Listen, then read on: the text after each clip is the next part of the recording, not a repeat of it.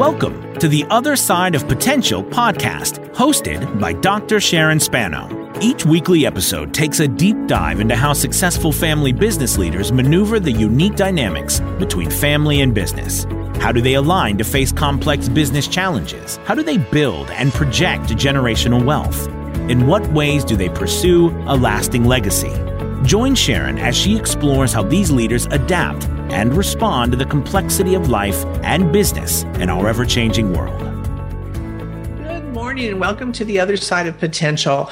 I'm going to do a solo cast today. We'll be very brief, but I wanted to discuss with you a few things that have been coming up that I think are relative to what many of you are going through in your business and in your life. And that is something that I've touched on before, but I want to talk about it maybe a little different way. And that is this whole idea of collective trauma, because we are in the middle of collective trauma as a result of COVID and the lingering effects of COVID that we're all still struggling with. And I'm again finding myself confronted at least three times a week with people who are experiencing anxiety attacks and things of that nature as a result of the collective trauma. So I've decided to go into it a little bit deeper. And particularly because I did something this past weekend around September 11th. I know we were all honoring those who were lost and the 20th anniversary. And that brought up a lot of things around the whole idea of collective trauma and what it really means. And there really is a movement, if you will, a great many thought leaders in my field and, and beyond who are addressing what is it going to take for us to heal from collective trauma. So let's start with really a definition of what is trauma because we've talked about it, I believe, at an individual level, but then what does it look like on a grander scale? And really, we're talking about the definition as a traumatic event which is an experience that causes physical, emotional, or psychological distress or harm and the event is perceived and experienced as a threat to one's safety or to the stability of one's world. So certainly we saw that at 9-11. We've had just more examples of this type of event occurring in the past 20 years than I can even enumerate. And every time one of these events happens, whether it's on an individual or a grander scale, it has a rippling effect. So when we talk about collective trauma, again, it impacts us as a whole. And there never really, truly, never ever has there been a more obvious example because we are affected for the first time in history on a global level. Yes, there have been the Spanish flu and other things, but I don't believe that anyone would disagree that this is at a far grander scale where literally every human being is affected by the rippling effects of the pandemic. So when we talk about collective trauma, it's a cumulative experience. It's often passed on intergenerationally. We certainly see that from the effects of World War II and the ramifications of all of that through the generations. And it essentially seeps across communities, regions, nations, and society at large. And these are the words that come directly. You've heard me talk before about Thomas Hübl, who is an expert on collective trauma. And this comes directly from his latest work on the healing collective trauma. So I was looking then in preparation for the event that I was involved in this past Saturday at the cumulative effects of the deadliest events in US history. And we looked at the top 10, and it's quite amazing going back to the American Civil War all the way up to the 80s, which is now ancient history, right? Which was the HIV AIDS epidemic. And one of the things that I noted in looking at these top 10 events is that while they're viewed as the deadliest events in US history, and certainly they don't include all the global things that have occurred in between, they are fewer and farther between. So I'm going to just list them for you very quickly without getting into years and the amount are those that died. But we look at the American Civil War in the 1800s, Galveston hurricane, San Francisco earthquake, World War One, the Spanish flu, the Korean War, Pearl Harbor, World War II, the Vietnam War, and then again the HIV AIDS epidemic in the 80s, which actually killed an estimated 700 plus thousand. What struck me when I looked at these events was again, they're fewer and farther between. And I remember there was a time not that many years ago where we used to talk about a traumatic event as kind of you know, defining a generation. So, like in my generation, I think the main thing that we often would point to is the assassination of President John F. Kennedy, and that we, you know, I was very young when that happened, but I remember it being so traumatic and that we lost a level of innocence. Not that we hadn't had other assassinations, but it was more the way it was done. And it just sent a real rippling effect through the nation in terms of the mourning and the grieving, what, no matter what side of the spectrum you were on or what political side you were on. So again, now what we see is these events are, you know, we don't have a war. We are in war continuously. And we have mass shootings and we have genocide and we have global events that occur, you know, in terms of natural disasters. We can't even keep up with the amount of floods and fires and hurricanes and, and whatnot. So all of this to say that these events then keep us in a continuous state of collective trauma. Now, why I'm so passionate about this and why I want you to fully understand this and why collective trauma matters is because it's affecting our children our adolescents. And we're seeing an increase in eating disorders. We're seeing an increase in suicides.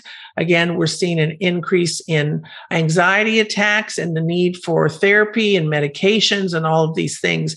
So you may have heard the phrase adverse childhood experiences or what are often referred to as ACEs. And there's a lot of research out there. And I'm going to just share a little bit of data with you because I, I want you to start to notice in your businesses, particularly if you have millennials in your environment or even in your families, your children, your grandchildren, you know, whoever is out in your world that might be in the younger age groups, to start to pay attention to what you're noticing. Because here are a few statistics from the Journal of Development and Behavioral Pediatrics, in that these adverse childhood experiences occur between ages 0 to 17 one in 20 or 26 million children between 6 and 17 years of age suffer from anxiety or depression, to put a number to what I just stated earlier. One in five are sexually molested in the United States, and that is usually from someone they know or by someone they know. And 3 million children annually report in the US as victims of child abuse and neglect. So, what you can see is again the rippling effect of trauma at an individual level, and then it affects us as a society. Because if we have children who are no longer safe, it affects their development, their brain, it affects their nervous system, and it's going to again increase crime and mental health issues in our society. So eventually we all lose if we're not paying attention to how we as adults are managing the collective trauma, the things we're saying around our children, the division that we're now experiencing. All of these things add to the trauma of our children because they are not at a developmental level, even if they are 17, even if they're 21, where they can process all of this coming at them 24 7. So you've heard me talk about trauma with a capital T and a lowercase T. Obviously, the bigger events that I've alluded to would be capital T that affect more people all at once. And certainly the news coming at us all the time. But I want to share with you some of the the ones that might be more obvious that we've sort of learned to live with and we expect our children to adapt to just because we've adapted to them. Now, some of these will be a little bit repetitive of what I stated a moment ago, but certainly domestic or family violence. And that just could even mean for a three year old, if their parents are not getting along, if that child's parents are not getting along, and there's a lot of fighting and yelling and screaming in the home, that can be traumatic for that child and affect their development and how their brain actually works in the future of their life. Certainly, community violence, which includes things like shooting, murder, bullying, sexual or physical abuse, which I mentioned earlier, natural disasters, even something as a serious car accident. And I noticed that myself some years ago where I was rear ended and I was quite surprised to notice it wasn't even a serious car accident, but I found myself on the interstate being far more anxious and a little nervous, for instance, when cars came up behind me rather quickly. because you've heard me say the body remembers everything. So if there's been a jolt or some kind of experience like that, the body can remember that and then bring up some level of traumatic memory. Certainly, national disasters and terrorism, sudden or violent loss of a loved one, if a child has lost a parent or a grandparent or an aunt or uncle through trauma, you know, the best thing to do is to have the discussion if you need to take them to a developmental psychologist or someone who can talk with them through play therapy because they need to be able to have enough information at an age appropriate way that allows them to make sense or meaning of what has happened. That's how they will mature rather than stifle or stuff what has happened that then then later could cause them issues. So these are important things for you to understand because you may have employees in your business who are themselves dealing with trauma and the effects of collective trauma and not even realize it. And therefore, their performance will be affected. But you also might have people in your business whose children are being affected, and it therefore is affecting them, obviously, as they have worry and concern over what is going on at home. The basic thing I want you to understand is that collective trauma changes our society. And the reason it does is because it results in a fundamental reorganization of the way the mind and brain manage perceptions. And it changes how we think.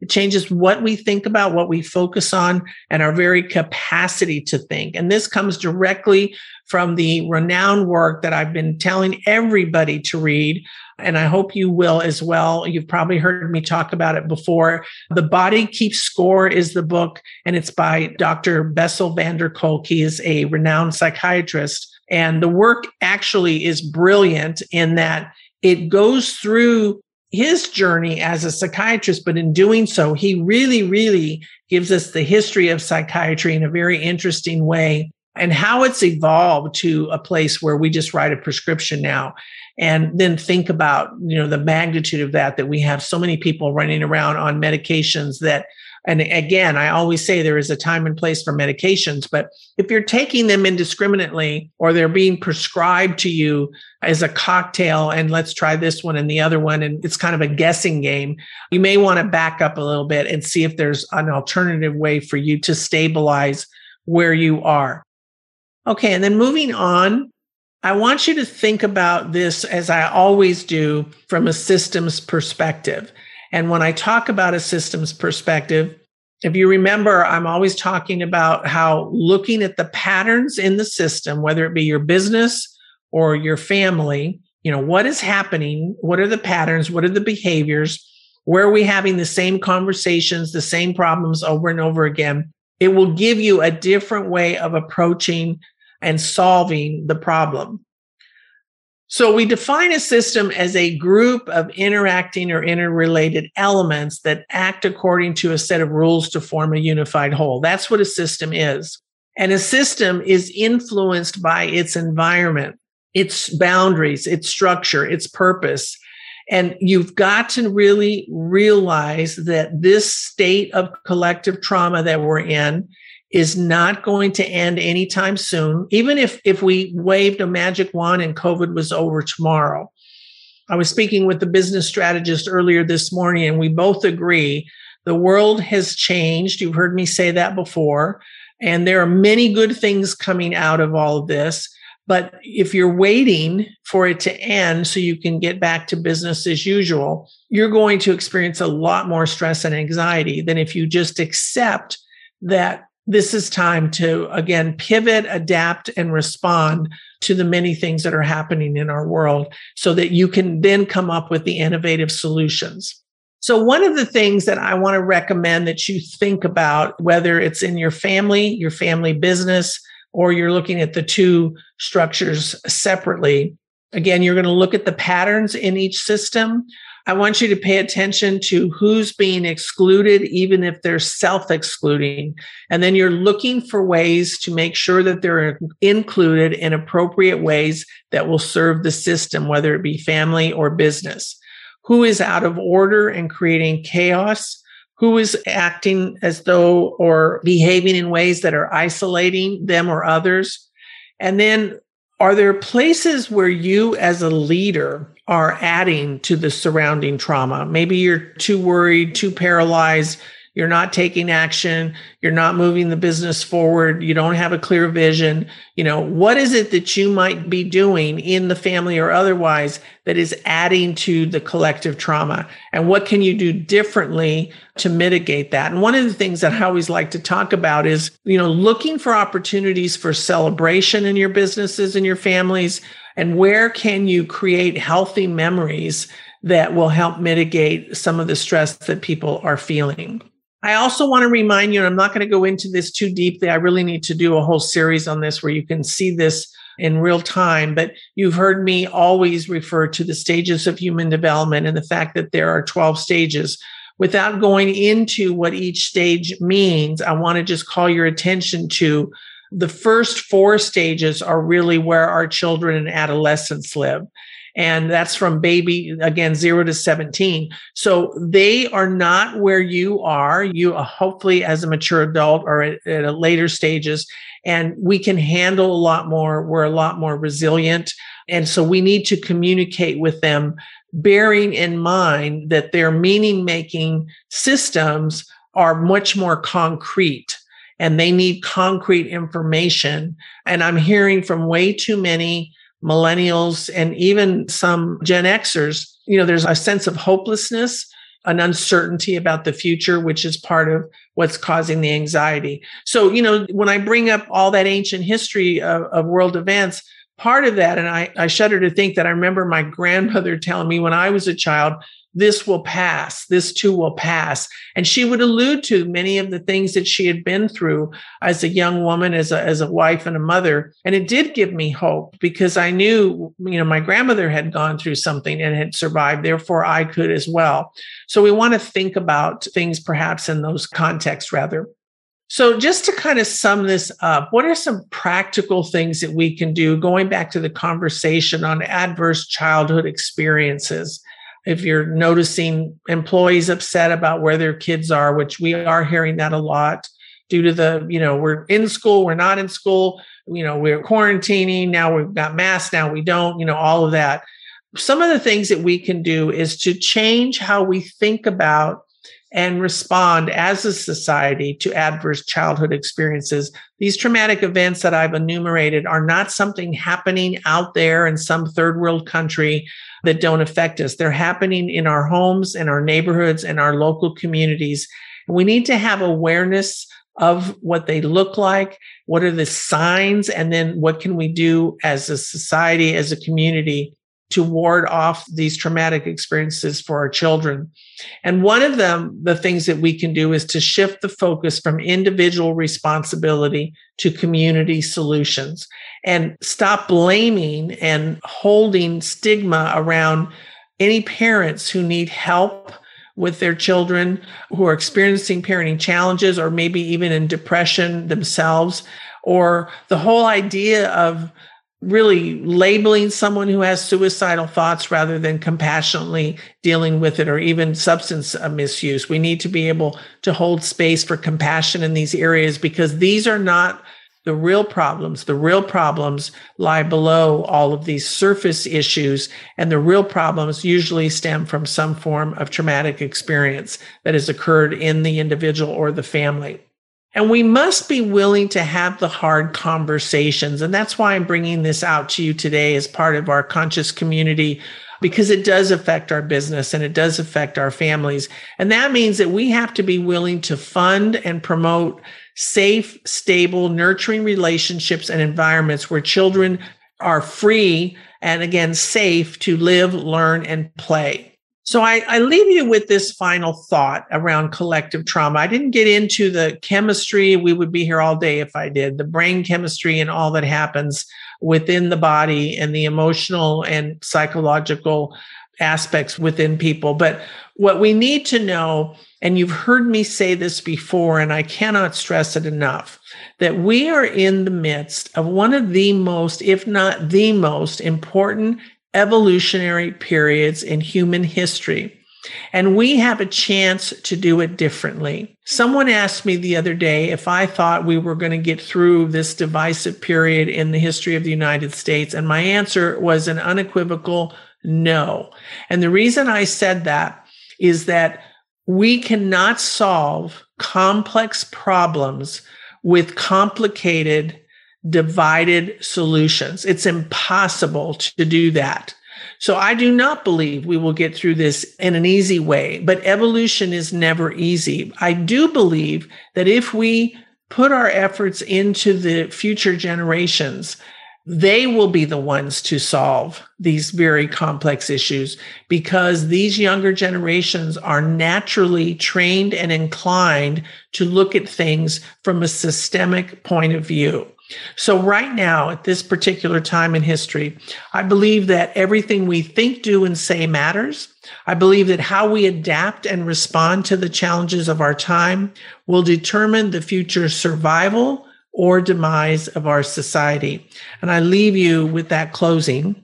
I also remind you, as I always do, that every challenge, no matter how big or small, whatever you're experiencing right now in your family, in your business, each is intended to bring you to another level of understanding, to bring you to your highest potential if you will embrace the opportunity. So I want to thank you so much for listening. And again, as I always say, if you found the content valuable, here are four ways that I can help you strengthen relationships that support your business growth and sustainability. And one, of course, is ordering a copy of my book, The Pursuit of Time and Money, because it's going to help you really understand how you experience time and money and where you may be getting stuck. I also want to invite you to apply to the private Facebook group, The Alchemy of Humans, that I've started. We are just getting that off the ground, and we've got some real opportunities for you to dive into some personal transformation and how to live your biggest, fullest life, even in the midst of collective trauma. Or you can always schedule a free discovery call with me at go.oncehub.com forward slash meet with Sharon Spano. And then, of course, I want to remind you, as I always do, to leave a five star review on iTunes if you've enjoyed the show, because this allows us to access more listeners, more guests, and to bring those lessons back to you here on the show. Until next time, this is Dr. Sharon Spano reminding you to live your best life. Stay healthy and well. Thank you for listening to this episode of the Other Side of Potential podcast. Please leave us a rating and review on your favorite podcast platform so we can continue helping family businesses thrive. For more information on how Dr. Spano can help you in your own family business, visit SharonSpano.com to schedule a complimentary consultation.